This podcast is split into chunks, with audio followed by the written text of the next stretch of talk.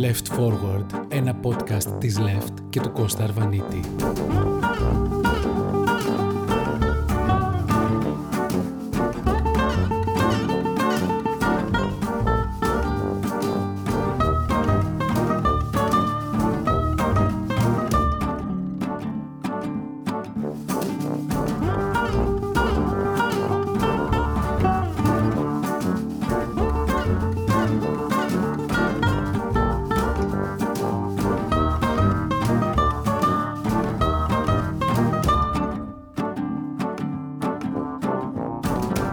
Χαιρετώ σας. Ο κόσμος λέει είναι μια μπάλα. Ή και ο κόσμος παίζει μπάλα. Και αυτή είναι μια πολύ ωραία ιστορία σε ένα παιχνίδι το οποίο είναι τόσο αγαπητό και όπως και να το δεις το ποδόσφαιρο είναι ο βασιλιάς των σπορ. Μαζί μου έχω τον Πέτρο Κόκαλη, να συζητήσουμε λίγο για μπάλα. να συζητήσουμε και με αφορμή το Μουντιάλ.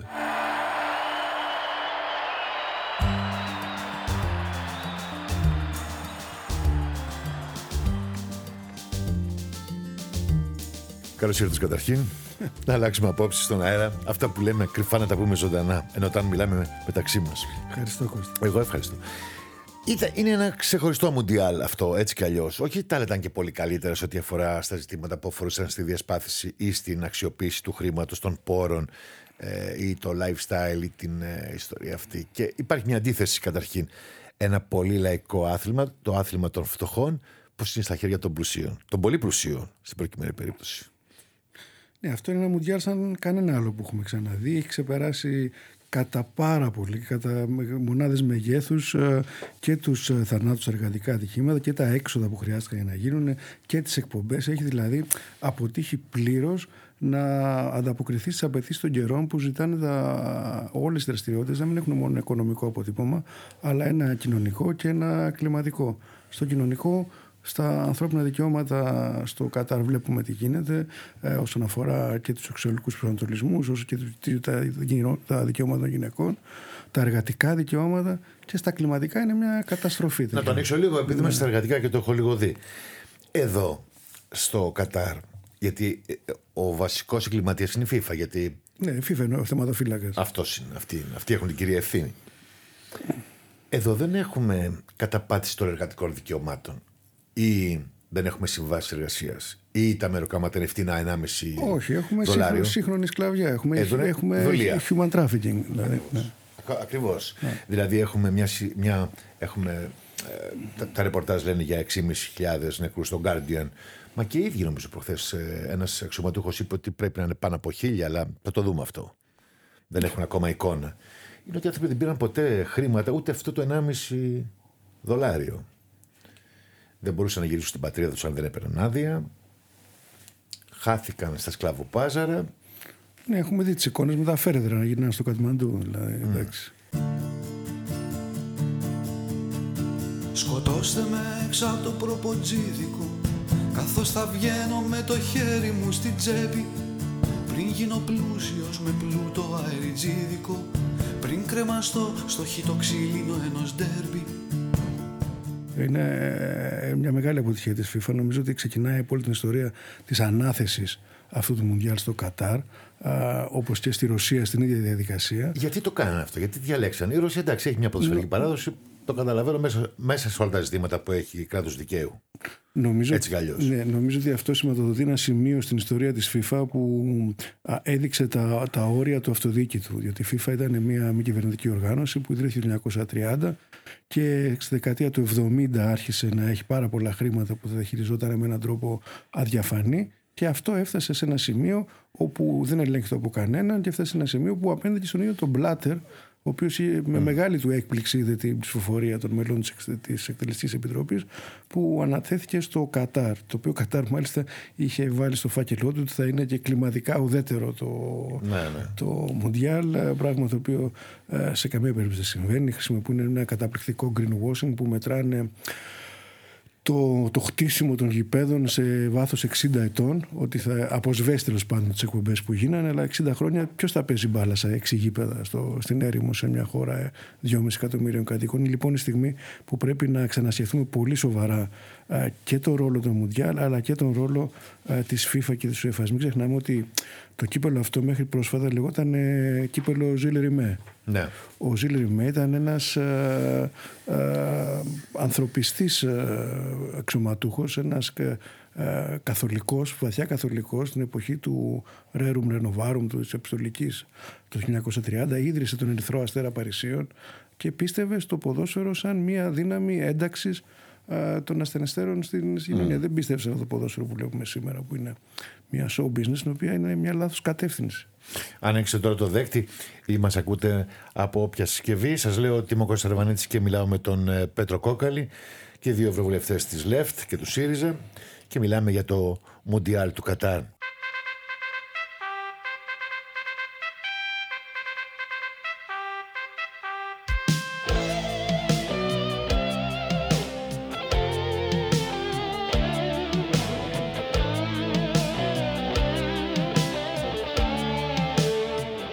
Εδώ υπήρχαν και ζητήματα όπως παρατηρούσα που αφορούσαν και θέματα αυτό που λέμε κλιματική ε, κρίση. Ε, ναι, εντάξει, εδώ είχαν πει οι άνθρωποι ότι θα είναι carbon neutral. Καμία σχέση. Είναι, ε, δηλαδή είναι με μια, τρο- και μάλιστα και η FIFA κάνει και μια καμπάνια τύπου Save the Planet, η οποία είναι, ε, είναι αστεία κατά τη γνώμη μου. Το, το Κατάρ, να καταλάβεις, έχει, θα φυτέψει 16.000 δέντρα, τα οποία αντιστοιχούν στο, στην κατακεφαλή κατανάλωση, στις κατακεφαλή εκπομπές μάλλον, ε, 14 καταριανών. Δηλαδή Ναι. είναι, είναι αστείο. Είχαν πει ότι τα γήπεδα θα μεταφερθούν, κανένα δεν θα μεταφερθεί. Κοιτάξτε το πιο πολύ έξοδο. 200 δισεκατομμύρια δολάρια εξοδεύτηκαν για αυτή την ε, διοργάνωση. Τα έχω πρόχειρα τώρα, μην δεν στο παίζω Ναι, έξυπνος. νομίζω ότι Τα έχω σημειωμένα. Το πιο, το πιο κρίσιμο που θα μας βοηθήσει να καταλάβουμε τι ποδόσφαιρο θέλουμε είναι ότι ενώ τα κάνουν όλα αυτά οι Καταριανοί, καταφέρανε να. Να πω πείσουν- μόνο αυτό, ναι, συγγνώμη.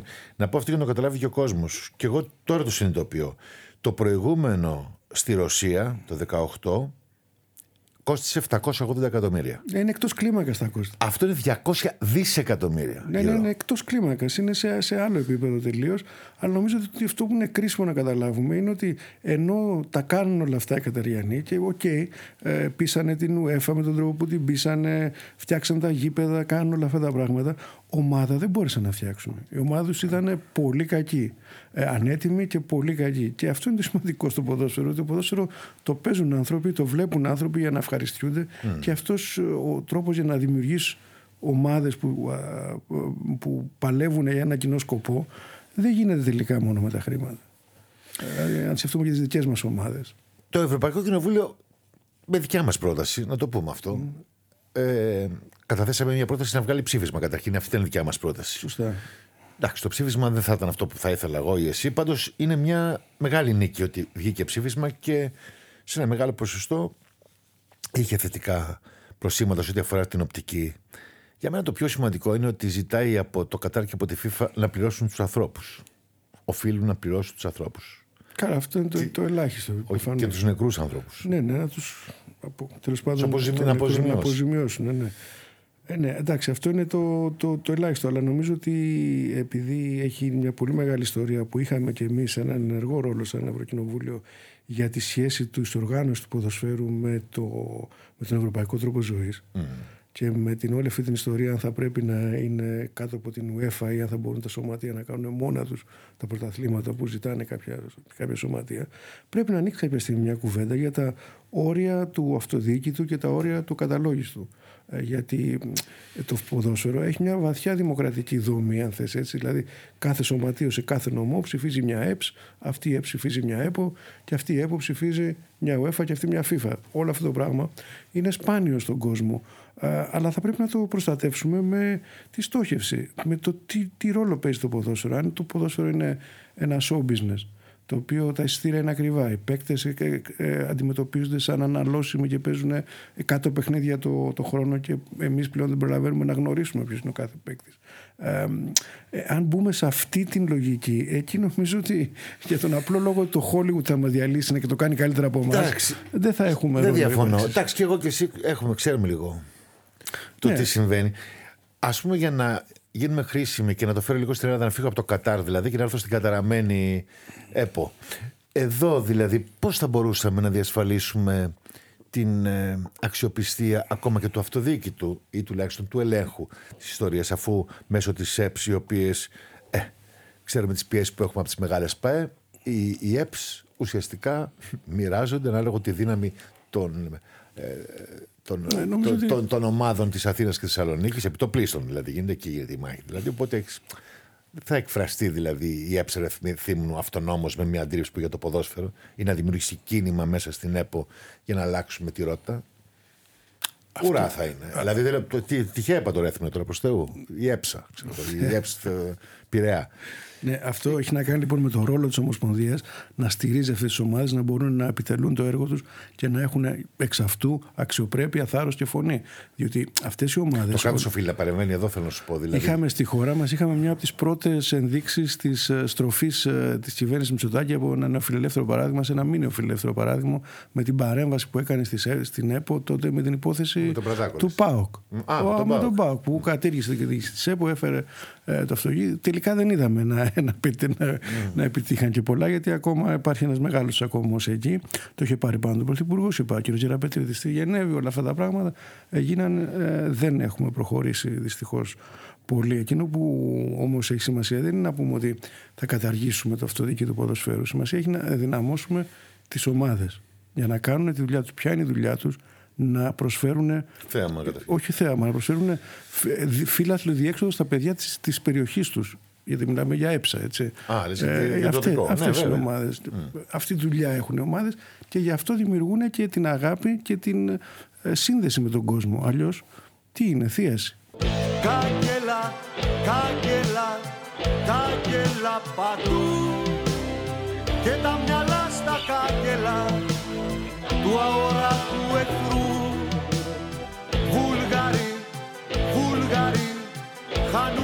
χανούμισες βασέλες όλο το έθνος προσκυνάει σόβρακα και φανέλες και... Αλλάζει το πράγμα αυτό. Εγώ δηλαδή πιο εύκολα βρίσκω να φτάσουμε τον σοσιαλισμό παρά να αλλάξουμε και να βάλουμε σε μια υγιή βάση την ιστορία του ποδοσφαίρου, ειδικά του ποδοσφαίρου. Το φοβάμαι δηλαδή. Δεν ξέρω αν έχουμε συμμάχους δηλαδή μέσα εκεί. Δεν λέω αριστερά-δεξιά. Λέω κανονικούς ανθρώπους που θα βοηθήσουν να βάλουν πλάτη δηλαδή για μια τέτοια ιστορία ε, έχουμε, και σε επίπεδο παραγόντων. Νομίζω ότι δεν πρέπει να, να τσουβαλιάζουμε όλο τον κόσμο. Πρέπει να. Το ποδόσφαιρο έχει αυτή τη μεγάλη σημασία γιατί υπάρχουν ε, δεκάδες χιλιάδες ποδοσφαιριστές στην Ελλάδα. Σωστό. Ε, όλοι αυτοί έχουν οικογένειες, συμμετέχουν στα σωματεία. Αυτούς πρέπει να ενισχύσουμε, να τους δώσουμε δηλαδή μεγαλύτερη δύναμη και όχι τόσο πολύ τους τους ε, παράγοντες. Ε, θα πρέπει λίγο να θυμηθούμε τι είναι αυτά τα σωματεία και γιατί τα αγαπάμε έτσι. Mm. Ε, είσαι Απόλλωνας. Πολύ. Πολύ. Ο οποίος Απόλλωνας ήταν ένας σοβαρός σύλλογος σε μια πολύ σοβαρή ευρωπαϊκή πόλη που ήρθε αργότερα και ε, συντήρησε ε, ήταν μια αγκαλιά για μια, για μια φουρνιά μεγάλη προσφύγων. Ο Ολυμπιακός το 1925 σε ένα Πειραιά με ένα εκατομμύριο πρόσφυγες που ιδρύθηκε το 1925 τι, τι άλλο έκανε εκτός από, από ένταξη προσφύγων; Δηλαδή αυτή τη δουλειά έκανε. Και ο ΠΑΟΚ, ε, αντίστοιχα. Όταν, πάμε, όταν φεύγουμε, που περισσότερες στην Ελλάδα αυτό είναι και αυτές που δεν είναι όμως την ίδια δουλειά κάνουν. Δηλαδή προσπαθούν να βελτιώσουν την ποιότητα ζωής των ανθρώπων γύρω τους ως ερασιτεχνικά σωματεία. Έτσι. Τώρα, με αυτό που βλέπουμε ότι πρέπει να και ότι άμα χάσουμε, μας φταίει κάποιος άλλος, δηλαδή mm. ότι όλοι αυτοί η άποψη της, του, του ποδοσφαίρου ως πόλεμος νομίζω ότι δεν υπάρχει κανένας λόγος στην εποχή που ζούμε και με όλη την ταλαιπωρία που ο καθένας βρίσκει απέναντί του να έχουμε άλλο ένα πόλεμο στο κεφάλι μας. Αυτά. Θα τα ξαναπούμε την ε, άλλη εβδομάδα στο επόμενο ραντεβού. Όμως μια τελευταία ερώτηση. Στο γήπεδο εσύ πας; Ε, πώς δεν πάω; Τελεία. Και εγώ πάω. θα τα ξαναπούμε την εβδομάδα. Αρχίζει το μάτς, αδειάσαν οι δρόμοι η ώρα ζυγώνει, αρχίζει το μάτς, αρχίζει το μάτς. Ερήμος η πόλη, τρεχάτε και αρχίζει το μάτς. Όπου γουστάρω να βλέπω κασκόλ Να βλέπω σημαίες να μπαίνουνε γκολ. Πώς μας ενώνει και πώς μας δονεί Του Διακογιάννη η φωνή